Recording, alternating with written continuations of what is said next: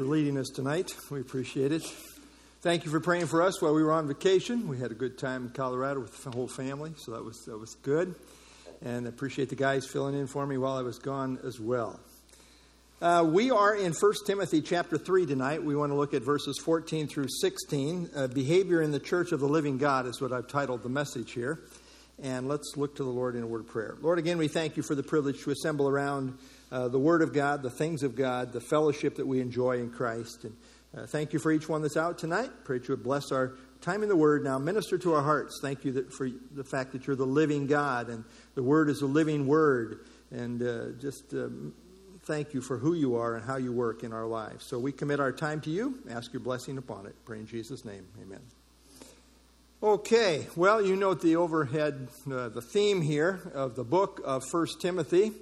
Uh, we've got church order, and we're really going to, uh, again, see that tonight after the greetings, the command to Timothy regarding doctrine and practice in chapter 1, instructions regarding church order in chapters 2 and 3. And that's where we're wrapping up here tonight.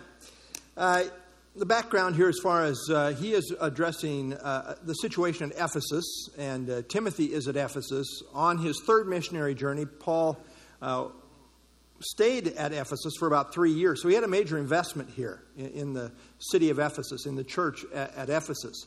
And uh, now he, then he was imprisoned for a while, and now it seems he's released. And on after this, this fourth missionary journey, after his first Roman imprisonment, he's going through Asia, and evidently uh, he has now left Timothy at, at, Ephesus, and he is now corresponding back uh, to him. And so that's a little bit of the background here. Uh, he's concerned about the, the health and well being of the church at Ephesus. Uh, I mean, he really hammers it right out of the gate in chapter 1 that uh, make sure nobody's teaching any other doctrine than that which aligns with the glorious gospel of our Lord Jesus Christ. And then as we get to chapters 2 and 3, uh, church order. Uh, the men should lead in prayer, uh, how the, the, role of women, the role of the men. And then we go to chapter 3, leadership qualifications for the elders, the deacons and that leads us to where we are tonight, which really, uh, we could call this the purpose statement uh, of the letter, uh, especially verse 15 there, but that also uh, related to the surrounding context there. Uh, let's see, my next slide here. Uh, note, you know, these are the groups that are addressed in the New Testament. We got the overseers, the elders, uh, the deacons, and now the entire church is, is, addressed here at the end of the chapter. So uh, that brings us uh, again to where we are at the end of the chapter, the purpose statement, and uh, God has a very prescribed way in which He wants the church to function. And that's what we see emphasized here at the end of the chapter. It's laid down some, some things here, um, but now he, he wants the church to function in accordance with those things that he has brought out. Let's have somebody read uh, verses 14 and 15. Who wants to read chapter 1 Timothy chapter 3 verses 14 and 15? Dwynette?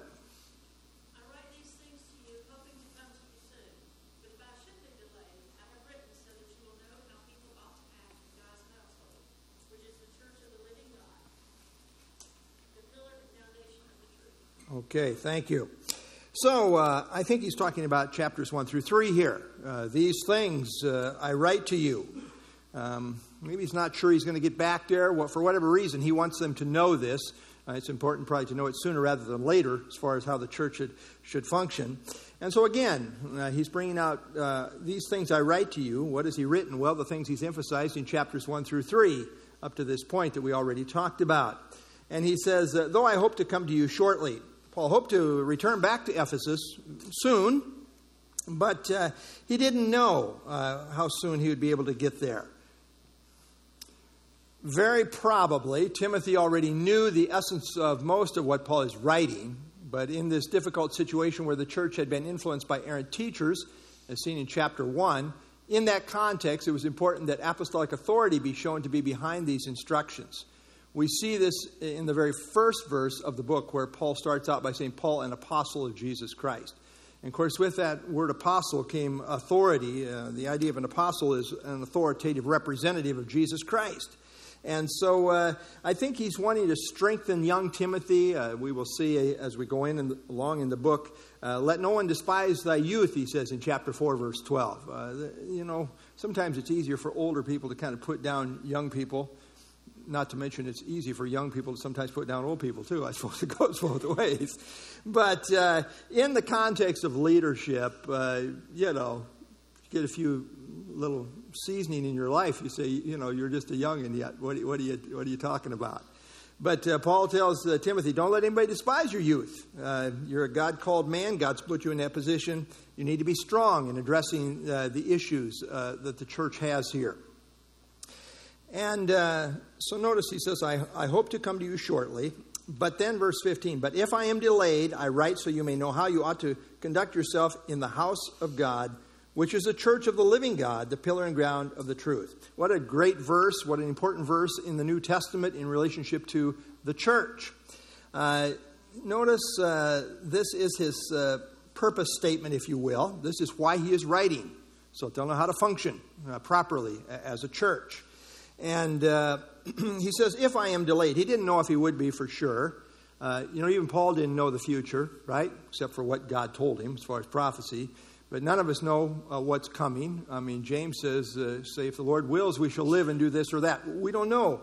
Uh, he says, if I am delayed. He's not sure what's going to happen, even as an apostle. But he, he says, uh, if I am delayed, I write so that you may know how you ought to conduct yourself in the house of God. This is body life instruction. Uh, how, how you ought to uh, carry on, how you ought to conduct yourself in the house of God. In chapter 1, Paul emphasized the importance of sound doctrine, as I mentioned. In chapter 2, he emphasized that the prayer leaders, when the whole church is assembled, should be men. Uh, he emphasized modest apparel for the women, that women are not to teach or have authority over men. A lot on uh, roles of men and women in chapter 2. Chapter 3, he emphasized that the overseers and deacons uh, meet certain qualifications. And then he says he wrote these things so the church would know how to conduct itself. All of these things, really, uh, summarized, are what he is uh, wanting to emphasize here. And uh, so that you uh, know how to conduct yourself, uh, how to behave yourself, how to carry on as a body of believers, uh, related to order, related to structure, related to function. these are the things that he's bringing out in relationship to the local church. And notice how he describes the church here, how you ought to conduct yourself in the house of God. The idea is the household of God. Uh, we, we are the, the family of God, is the idea. The church is a, is a family, it's a household in the household of, of God. And, uh, you know, I like this when it talks about in the house of God because uh, we, as His people, are a family. We are the household of God, but we also are uh, the house of God. I mean, God is housed in us as His people, as He will go on uh, to emphasize here. And that's a very important concept. Uh, sometimes people say, well, th- this physical building is the house of God. No, it's not, you know. I mean, uh, the state almost bought this building, you know. What do you say? Well, it's the house of God. What's the state doing with it? Well, it's really not. It's a physical building that we, we the house, come to this place, and we're thankful for it. But uh, we, as the people, are actually the house of God, not, not, the, not a physical building. the church is the people, and the church belongs to God because he bought it with his own blood, as seen in Acts 20 uh, 28. Uh, and it is properly called God's household because he is uniquely housed in the church during this time called the church age. So we, as the people, are, are the house of God. And, and in that context of the household of God, the, the family of God in which God lives in his people, uh, we ought to properly uh, carry on and conduct ourselves a few other uh, overheads here. Uh, the body of individual believers is said to be God's temple. This is, uh, you know, singular. 1 Corinthians 6. Do you not know that your body is the temple of the Holy Spirit who is in you, whom you have from God, and you are not your own? So, individual believers are spoken of as a temple, but so is the local church. Uh, 1 Corinthians 3:16 Do you not know that you plural are the temple of God and the spirit of God dwells in you so both are true. As individual believers, uh, we are the temple of God. As the local church, we are the temple of God. Both are spoken of as the temple of God. Now, back in the Old Testament, God did dwell in a physical uh, context in relationship to the tabernacle and then the temple in a limited sense. Uh, in uh, God is always omnipresent, but in the Old Testament, God's unique presence on earth was housed in the Holy of Holies, in the tabernacle, and then in the temple. Today, this most holy of holies presence is found in his people and uniquely manifested when the church comes together corporately. I, I think that's a very important point. Um, today, where do we find uh, God's most uh, intimate dwelling place? Well, it's in us. Uh, we are really, that word uh, temple really relates to the Holy of Holies. When it says we are the temple, it's the Holy of Holies, uh, not, not the exterior part of the temple complex, but that innermost sanctuary. That describes us where we are today. Now, there's a local church and there's a universal church. I mean, there's all kinds of little local churches, but uh, there's also a universal church, and part of the church is in heaven. Some have died and gone on to be with the Lord. Some of us are still here. And so uh, there is those two realities. However, uh, there's a real emphasis on the local church in the New Testament. Uh, note that of the 114 times uh, the church is mentioned in the New Testament, it is the local church that is in view at least 90 of those uh, times. So it's, yeah, we have church 114 times, but 90 times that word is used in reference to the local church. The church functionally happens essentially on a local level. Gift use is in relation to the local church. I mean, that's the emphasis in the New Testament, not the universal church unless you would perhaps be talking about the gift of apostleship. I mean, the apostles did have more of a universal church ministry related to the truth that they gave to the entire church. But generally, uh, gift use is in relationship to the local church. Uh, leadership is in relationship to the local church. You know, we, we do not biblically have a pope, right? I hope we can all agree on this. Yes. Uh, no. Uh, leadership is local in relationship to a local church, and, and they're autonomous. You know, we, we don't have other leaders from other churches uh, we'll call up and say, well, what should we do? No, God has given elders to this church. Uh, so we uh, leadership is in relationship to the local church. Discipline is in relationship to the local church. Uh, today, God expresses himself most visibly in and through his people, the church, especially pronounced is the local church. Uh, Robert Gromacki says In the apostolic era, there were no believers who functioned outside the organization of local churches. Isn't that interesting? In the New Testament, we don't say, well, boy, he's got all these uh, believers out here, just kind of islands within themselves doing their own thing. No, that's not the emphasis. I think it was did happen. Uh, Hebrews, not forsaking the assembling of yourselves together, as is the manner of some. Uh, I don't think there's anything new under the sun. But in terms of functionally serving God, we really see it happening uh, together. Uh, there's a togetherness, not, not in isolation. Sometimes people have this idea like, well, I'm just going to go off and serve the Lord. I don't care about the local church. Well, there, there's a problem with that. It, it just doesn't have any backing as far as what we find in the New Testament. The church is the household of God, emphasizing that this is where God dwells. This is why it is most serious to in any way harm the household of God. You know, Paul makes a very glaring warning here in 1 Corinthians 3:17, if anyone defiles the temple of God, God will destroy him. Maybe we could meditate on that for just a moment. Uh, this, uh, you want to defile the temple, God's going to destroy you. For the temple of God is holy. There's the point. Which temple you are. By the way, how, how do you uh, defile the temple of God in the context of 1 Corinthians 1, 2, and 3? Just FYI. What, what's he talking about there in the context of those chapters? What's his concern? Well, his concern is the wisdom of men versus the word of God. And I think the way you defile the temple, and the warning is you don't bring in outside wisdom, the wisdom of the world, the wisdom of man, and, and defile the church with that. Strong, strong warning there. Okay, um, very good. So that you know how to conduct yourself in the house of God, in the household of God. And then he goes on to further describe it, which is the church of the living God.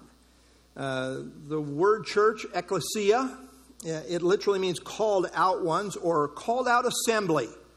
Uh, you know, this word ecclesia could be used in a secular context, like they, they might have a, a called out assembly, the, the, town hall might have a meeting. Uh, you might call that a called out assembly. But this is the word the Holy Spirit chose to apply to the church. We are called out of the world. We now belong to Jesus Christ, and we are called out assembly. Uh, even the word church uh, emphasizes the idea that we are to be assembled. It's a called out assembly. I mean, even, even that very word brings this, brings this out. uh, called out once, uh, which is the church of the living God. Um, I love this phrase, the living God. It's one of my favorite titles for God. Uh, living things move, and God moves in particular in relationship to his people, the church. There's a close connection here uh, between the church and the living God who's living now inside of his people as we are the household of God. Really, that's the, that's the big idea that's coming out in this whole text here. Uh, we have God living in us. So we, you know, God is present with us in a very unique way, in a very special way. And He's the living God who lives and moves in our midst. Uh, Christ is said to be walking in the midst of the churches in Revelation chapter 1, chapter 2. Uh, he, he, is right in our midst. And of course, uh, we are his temple. As God's people, we are the assembly of the living God. In the Bible, the emphasis uh, on the living God is often emphasized in relationship to God's people gathered as a community. It is consistently in the context of his people that God moves and shows himself to be the living God. Uh, I think that's a, a, really important point. I mean, how does God demonstrate that He is the living God in the midst of His people? Uh, there's lots of ways we could mention, but how, how does God uh, put Himself on display as the living God in our midst? Answered prayer would be a big one. When we get together, we pray and we see God move. He's the living God. And we know about prayer. We know how God works as we pray. What else? Change lives. Boy, that's true. Uh, Albert? Oh, I thought you had your hand up. Love for the brethren. Where does that come from? The living God, living his life out through us as, as the body of Christ. By this, all men will know that we are his disciples, right? By our love for one another. Yeah, so all kinds of things we could mention here. Yeah. Yeah, that's right uh, of the Holy Spirit. We're gifted and we share those gifts as we come together to build one another up in our faith. Yep, that's a good one. Anything else? Yes.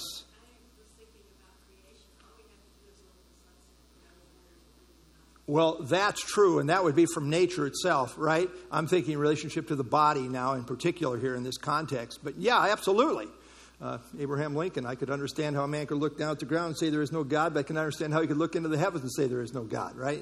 Absolutely. Even nature itself, for sure. Yeah, all, th- all kinds of things that we, we could mention. Uh, you know, how God guides us, how he cares for us, how he shepherds us, uh, how he works in our lives, how he loves through us, and, and on and on. Okay, uh, which is the church of the living God that this is who we are, the called out assembly of the living God, the household of God. And then he says that we, we have a very special mission. What are we as the church? Well, we are the pillar and ground of the truth. Now, they knew about uh, temples in the Roman Empire. Uh, they had lots of these temples to these false gods, and and they a lot of times had pillars that supported the whole thing. Uh, the pillar is the idea of that which supports, that which upholds. And we are to be the support, uh, that which is upholding the truth.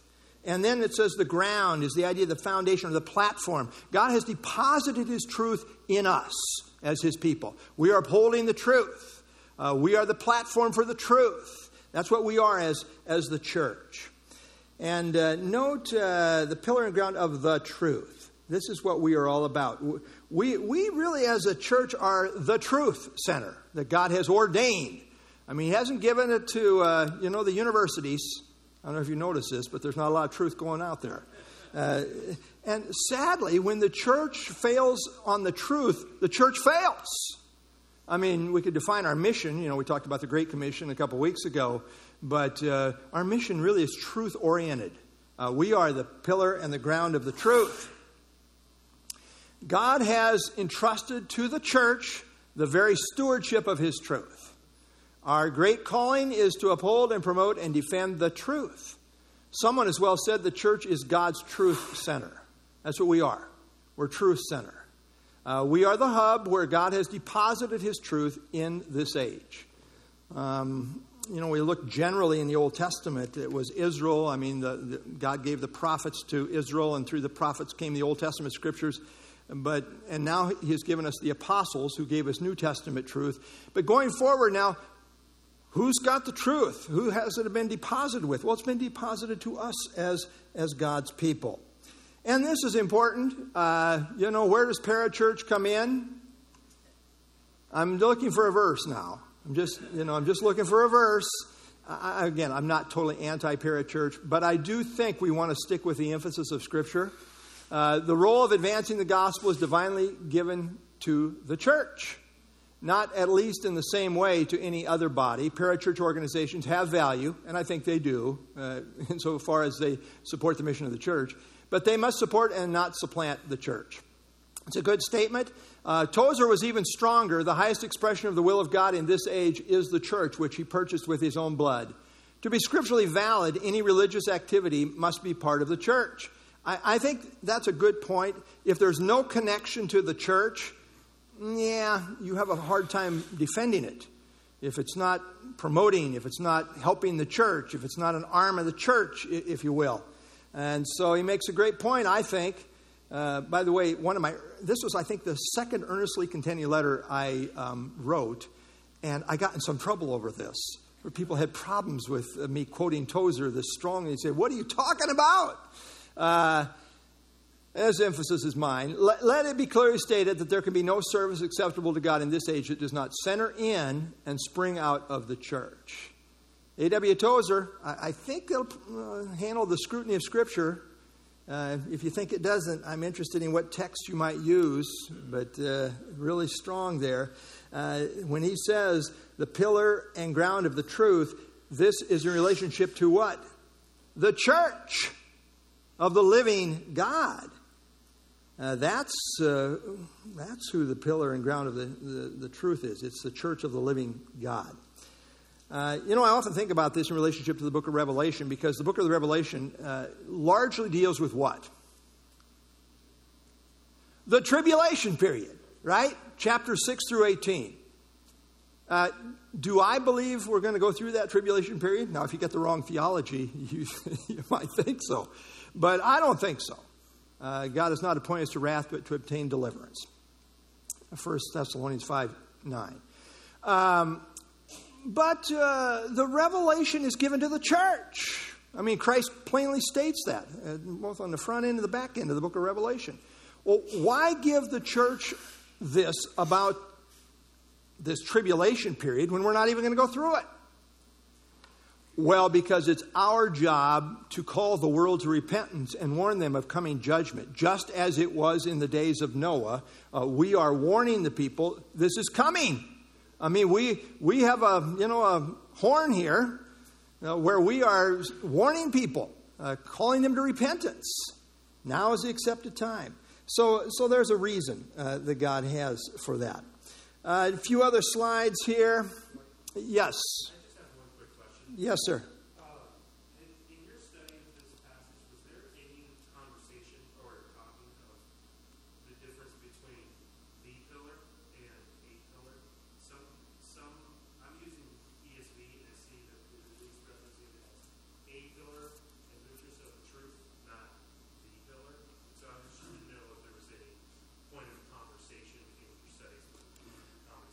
Not in my study.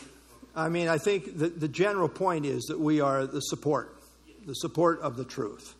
Uh, whether it's a pillar or the pillar, you know, sometimes that's interchangeable, you know, depending on what we're talking about. So, yeah, I, I didn't really pick up on any nuance there. But, yeah, good question.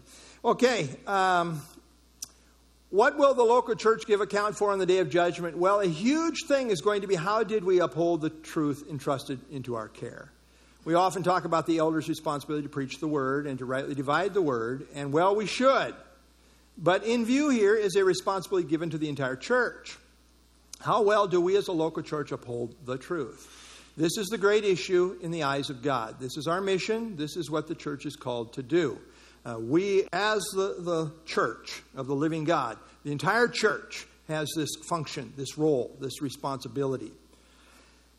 Okay, um, see here. In context, this upholding the truth has a lot to do with how we conduct ourselves as a local church. That's the context. Even the very way we carry on tells what we think of God's truth. Do we take the roles of men and women seriously? You know, um, in this context, he's emphasizing truth, and what has he just brought out in the first three chapters? Well, this is a big thing, I think, to God. And people don't take this seriously. It's to me like they don't take God's truth very seriously. Do we take the role of elders and deacons seriously? Uh, these things are a commentary on whether we are properly functioning as the pillar and ground of the truth that we are called to be. Uh, so, yeah, this uh, emphasis has a context related to the first three chapters. He says, These things I'm writing. And uh, so it relates to the truth that is being established there. Okay. Um, the truth is divine revelation given to the church by God through the apostles and prophets, in addition to the revelation of the Old Testament scriptures. The truth is the content of the Christian faith in which the gospel of Jesus Christ is central. So, uh, this, this is what we are to uh, hold to, to defend, to propagate. It's all about the truth. Okay. Um, all right. Anything else? Yes.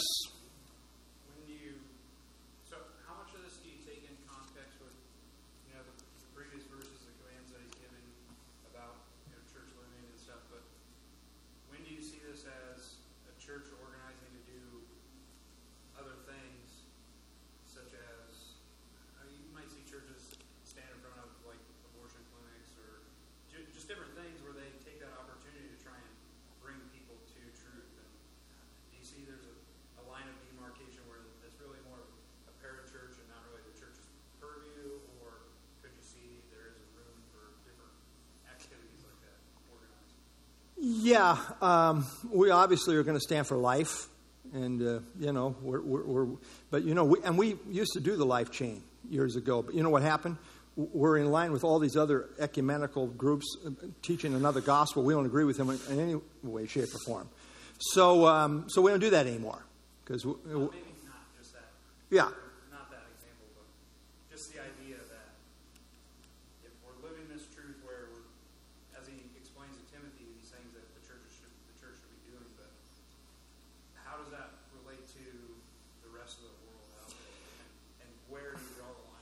It's a good question. Where, where I, and I wouldn't, I wouldn't say all those things are bad. I think there, there's a place where we want to help people as you have opportunity to do good unto all men, especially the household of faith. You know, we have, we have that principle, Galatians 6.10. So um, there is that. But what I see in terms of the New Testament related to the truth here, the issue is the truth. Uh, how do we get out the truth? I don't see Paul developing a whole bunch of social programs to do it. The gospel is the power of God unto salvation. And so the emphasis I see in the mission, everywhere Paul goes, he didn't come into town and say, well, bring the bread, bring the bread uh, train here. you know, he wasn't doing that. He was preaching the gospel. So, so I want that to be the primary emphasis, just like I see that being the primary emphasis in the scriptures. Now, does it mean we don't ever say, well, hey, I want to uh, take my neighbor uh, a meal? Fine. If the Lord leads you to do that, great. God can use that. Um, I, am just not so sure when, when we channel all of our energies into all this social stuff, it's like something's got to give here. I think sometimes uh, uh, the main thing is the gospel. And if people are not interested in the gospel, uh, you know, what do we do? Uh, well, we, we move on to hopefully somebody who is interested in the gospel. And yet we love people as we go along. You know, we don't. I don't know if there's a definitive formulative answer to, to that question specifically, other than I think the emphasis is the gospel, the truth itself, in terms of our mission as a church. So, yeah, there's all these good causes. Uh, I always say good causes, and, and, everybody's got this good cause, and they want everybody to get on board and get on board over here. And a lot of times, what happens is they they're not really doing the main thing. Yeah, so it, it takes away resources from the church in, in terms of the main thing sometimes. But yeah. I don't know. Did I answer your question or did I skirt it? yeah, right. No, I think, uh, you know, I'm not going to throw those other things out completely. I'm just wanting to keep the focus where the New Testament focus is especially emphasized. Even then, when he says, do good unto all men, uh, especially the household of faith, even then, the priority is the household of faith. Uh, you know, so anyway. Okay. Yes. Dwayne, and now come to Vince. That's a great point. Amen to that. Yep. that uh, a group like that would ever should place themselves under the authority of a local church. So they have elders that are over them to guide. They're not just loose cannons bouncing around out there doing whatever they want. That's a great point. Amen to that. Yep. Yeah, Vince? I was completely different idea here, but uh, yeah, thinking about the pillars for the truth. Uh, right? I, I was uh, reading this morning about good old Samson, uh, right? At the end of his life, uh, he's blind and they call him to to be a clown to entertain the people who are gathered together in this stadium, that kind of thing, right? And he said to this boy, "Let me feel the pillars." right? And so the structure is held up. It's based on the strength of the pillars. Destroy the pillars, and the structure comes down. Yeah. You know, and we got the truth, and the truth is going to be as relevant, it's going to stand as much as we, the pillars, are strong. Well, amen. Yeah, that's right. And, and, and if, if the pillar is not strong, I mean, the truth is not going to be upheld. It's not going to be upheld, right? Yeah, amen. That's good, Vince. Amen. All right. Anyone else? Oh, The truth will stand, whether we uphold it or not. I understand not what you're saying. it's true, but there is a lot of warning about apostasy in the New Testament. It is true. The word of our God shall stand forever. Whether, whether you, I guess the issue is, are you going to stand with it or not? But the, the truth isn't going anywhere. That, that's, that's true. Yes. I think unless we stand, the truth won't get propagated. Well, that's true. Uh, not, not properly. We, it won't get out. That's true. Uh, you know, I was reading about today, there's this uh, college, a Christian college, I think it's in New York somewhere, where they have decided now they're, they're going to do away with their moral standards completely. We're going to allow the LGBTQ crowd to be on staff, uh, to, you know, just set everything aside in terms of biblical morality. Uh, let me ask you, are they standing for the truth? Well, yeah. Why even call yourself Christian? Yeah. Uh, But you know, so many going that direction anymore. It's crazy. But anyway, yeah. Okay. Um, let's uh, have somebody read verse 16 for us. Who wants to read that? Yes. If I may, on, on that note, uh, you know, it's easy to get discouraged when we see that happen, but, you know, when we think about it, all that does is emphasize the responsibility of the church. You know, uh, in the context that we're talking about, it is the church that is called to be the pillars of the truth, not a seminary, not a Christian college. It is us right here. Right. Right. So let's not lose hope. Let's just be more active in supporting the truth. Well, amen to that. That's true. Um, you know, um, in the last days, perilous times will come. I think we see this. And uh, yeah, but we can encourage ourselves in a sovereign God who is building his church. He said, I will build my church. And so, yeah, for sure. Um, you know, there's all kinds of churches that are going down that same road. I mean, I was just reading about that one. But uh, just the church in general, uh, it's, it's amazing the compromise, even in what is called evangelical anymore, as far as the moral standards. They're not really being upheld. Uh, the pillars are not really standing anymore, they're coming down. All right, uh, let's have somebody read verse 16. Who wants to read that? Yes, Levita.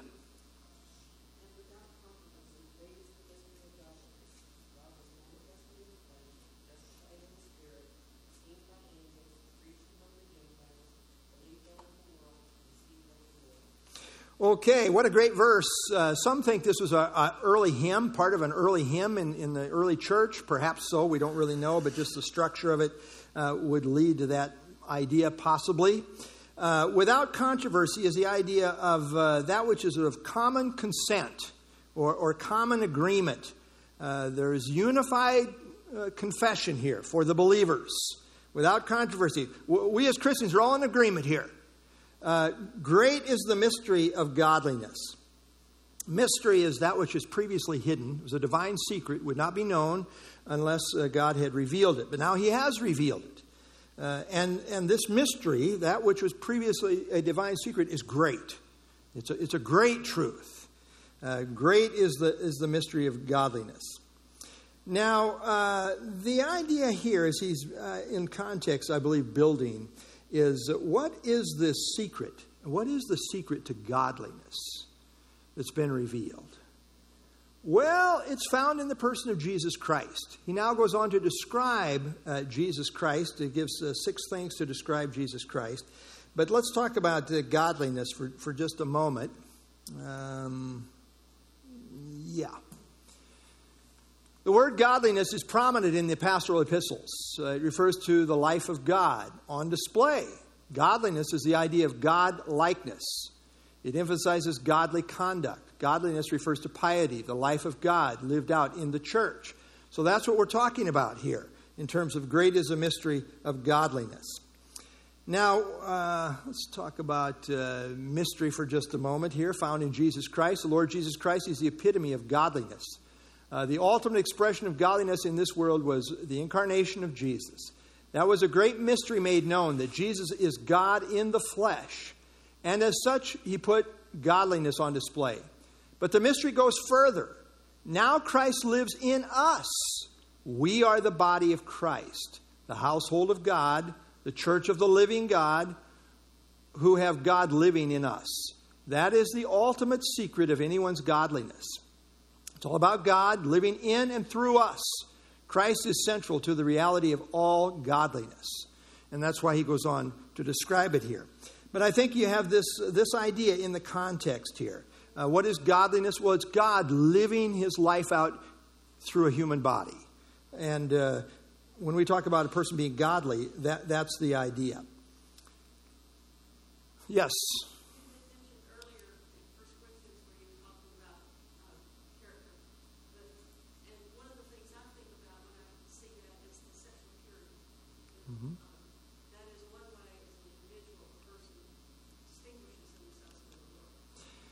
Amen. I'm right now working on an Earnestly Contending letter on that very thing. And what's really spurred it, I'll be very honest with you, is I have relatives who are very conservative as far as everything I knew growing up, who are now, uh, you know, embracing uh, same sex marriage. Uh, very strong Mennonites. I mean, that's my whole background. It just shocked me and my brother to learn this. Uh, I mean, the parents would be rolling over in their grave if there was such a thing possible. Um, so yeah, that's a, that's a that's a big deal.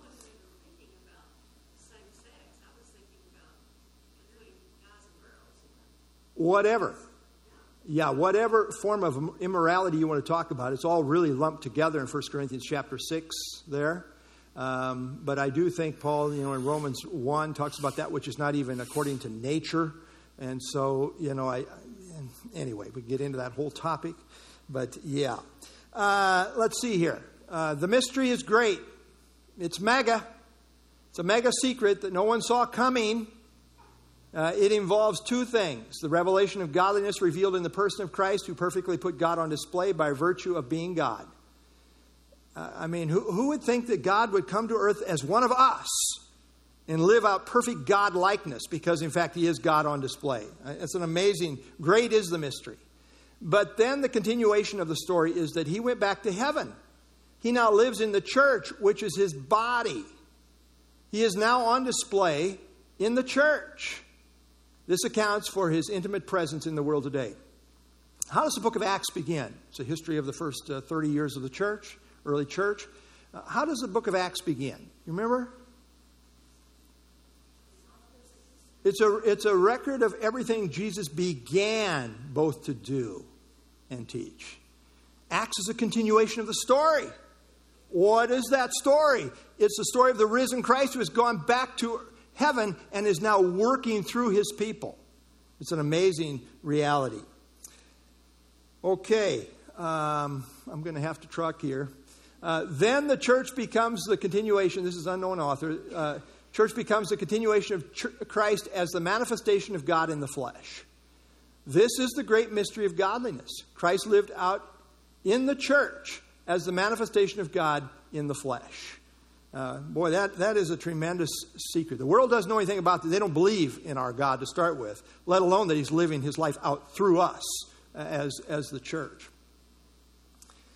Okay, um, I guess I got two more here. Galatians 2:20, I've been crucified with Christ. It is no longer I who live, but Christ lives in me. Uh, and the life which I now live in the flesh, I live by faith in the Son of God who loved me and gave himself for me. Colossians chapter 1 uh, To them God willed to make known what are the riches of the glory of this mystery. What is it? Among the Gentiles, which is Christ in you, the hope of glory. I mean, this is the, this is the secret to what we're all about as God's people. We have the living God living in us. We are the church of the living God. Uh, church members affirm, Gromacki, church members affirm, great is the mystery of godliness. The mystery centers in Christ and his relationship to his people. That's the whole context of what we're studying here in 1 Timothy. And then he says, uh, God was manifest in the flesh. We have six things now about Christ in relationship to his incarnation. And uh, this is really what Christianity builds on. These truths related to Jesus Christ, uh, we build on these. And very quickly here, he was manifest in the flesh. Uh, Jesus was God revealed in the flesh, what we call the incarnation. And he was justified in the spirit, declared, declared righteous. You know what the world thought of Jesus by and large, right? The world's verdict of Christ was that he was guilty and therefore he was numbered with the transgressors. They saw him as a liar, false teacher, but all through his ministry, the life he lived, the miracles he performed, the prophecies, it all culminated in the resurrection. All served to vindicate him by the Spirit.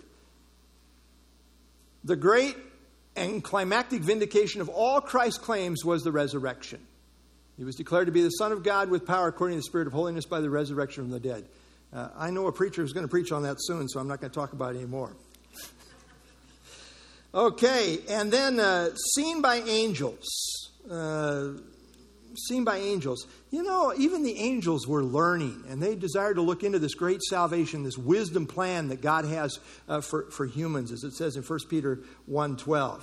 I mean, the angels were there to announce his birth. They were there uh, when Christ was being tempted. They were there in the Garden of Gethsemane. They were there to announce the resurrection. These angels, they had a front row seat in terms of, of seeing what, what God was doing in, a, in an amazing way as this mystery was uh, being uh, unfolded.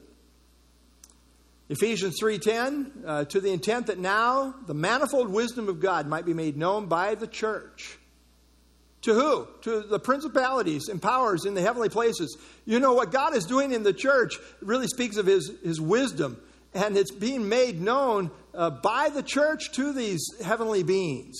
You know, we, we don't often think about that, but you know, the Bible in 1 Corinthians says that we should behave properly because the angels are among us, and uh, so forth. Seen by angels, preached among the Gentiles. Hey, you know any Gentiles it's been preached to? I mean, just, yeah, amen. That's us. That's us. Believed on in the world. You know, wherever the gospel has gone, there's always a remnant. There's mostly unbelievers, usually. Rarely do you have a whole majority turn, sometimes maybe, but most of the time it's just a, just a remnant. And, uh, but believed on in the world and then received up in glory. Uh, one slide on this here. Received up in glory. Notice it does not say received up into glory, but rather received in glory. Shekinah meaning to dwell, glory may be in view, referring to God's glorious presence.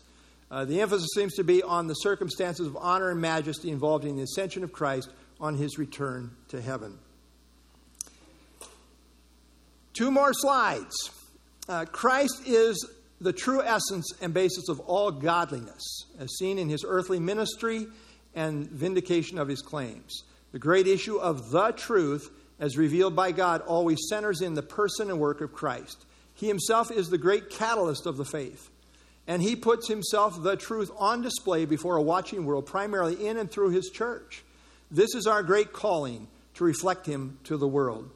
And then uh, Steven Cole says this why is the church important? Well, because God has left it here to reveal his Son to the world, even as Jesus revealed God when he was on this earth. It's a pretty big assignment, huh? I mean, we're here to reveal God to the world. I hope when the world sees us, they see God. You know, Paul says, whether by life or by death, that Christ would be magnified in my body. It's a great prayer, by the way. Uh, as the household of God, the church of the living God, the pillar and support of the truth, we are the current expression of Jesus Christ in the world until he comes. We are the current expression of Jesus Christ in the world. I mean, this is our great calling. Uh, what a staggering job description. Nothing could be of greater importance. God intends this for his church, locally expressed. We need to make it happen right here so that people will say, I have seen the living God dwelling among his people. Well, that's a great statement. Amen to that. May God be on display in and through us in such a way. You know, that Paul talks about when they come in, uh, they'll fall on their face and say, Truly, God is among you. Uh, may that be true among us.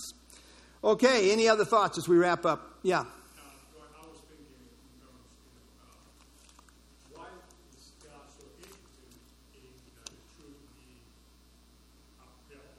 You know, uh, and perhaps in chapter two, that's what he gives us the answer. You know, that we we pray for our men if we uphold the truth. Why? Because God is in a will or vision that any should perish, but that all come to the knowledge of the truth. If that truth is not held up, it's not protected, nobody's going to come to the knowledge. So we pray to we pray for the people's salvation that come to the knowledge of the truth, and we got to uphold that truth. Well, amen. Amen. That, that fits well in terms of the overall emphasis here. Amen. All right. Anyone else? And there's all kinds of opportunities. You know, I was out for a bike ride. What was it? I think it was Monday night. I was out for a bike ride. You were there last night. And uh, this guy says to me, he's this old guy out on the bike trail. You know, I got a bike trail just a block from my house now. So it's, some call it the hobo, hobo highway now, you know. But anyway, but this old guy, he's walking down there, and, and, uh, and so I said hi. And he says, What time is it? I says, It's time to get saved. he said, I went to church Sunday. Sorry, church is not the Savior. You need Jesus. So I asked where he's going. He said he didn't know. He really didn't know. So I, I shared the gospel with him for a little while there. But anyway, uh, we have all kinds of opportunities to share the truth all around us, all the time. All right. Anything else? Okay. Let's go ahead and share some prayer requests. Anybody need a prayer sheet?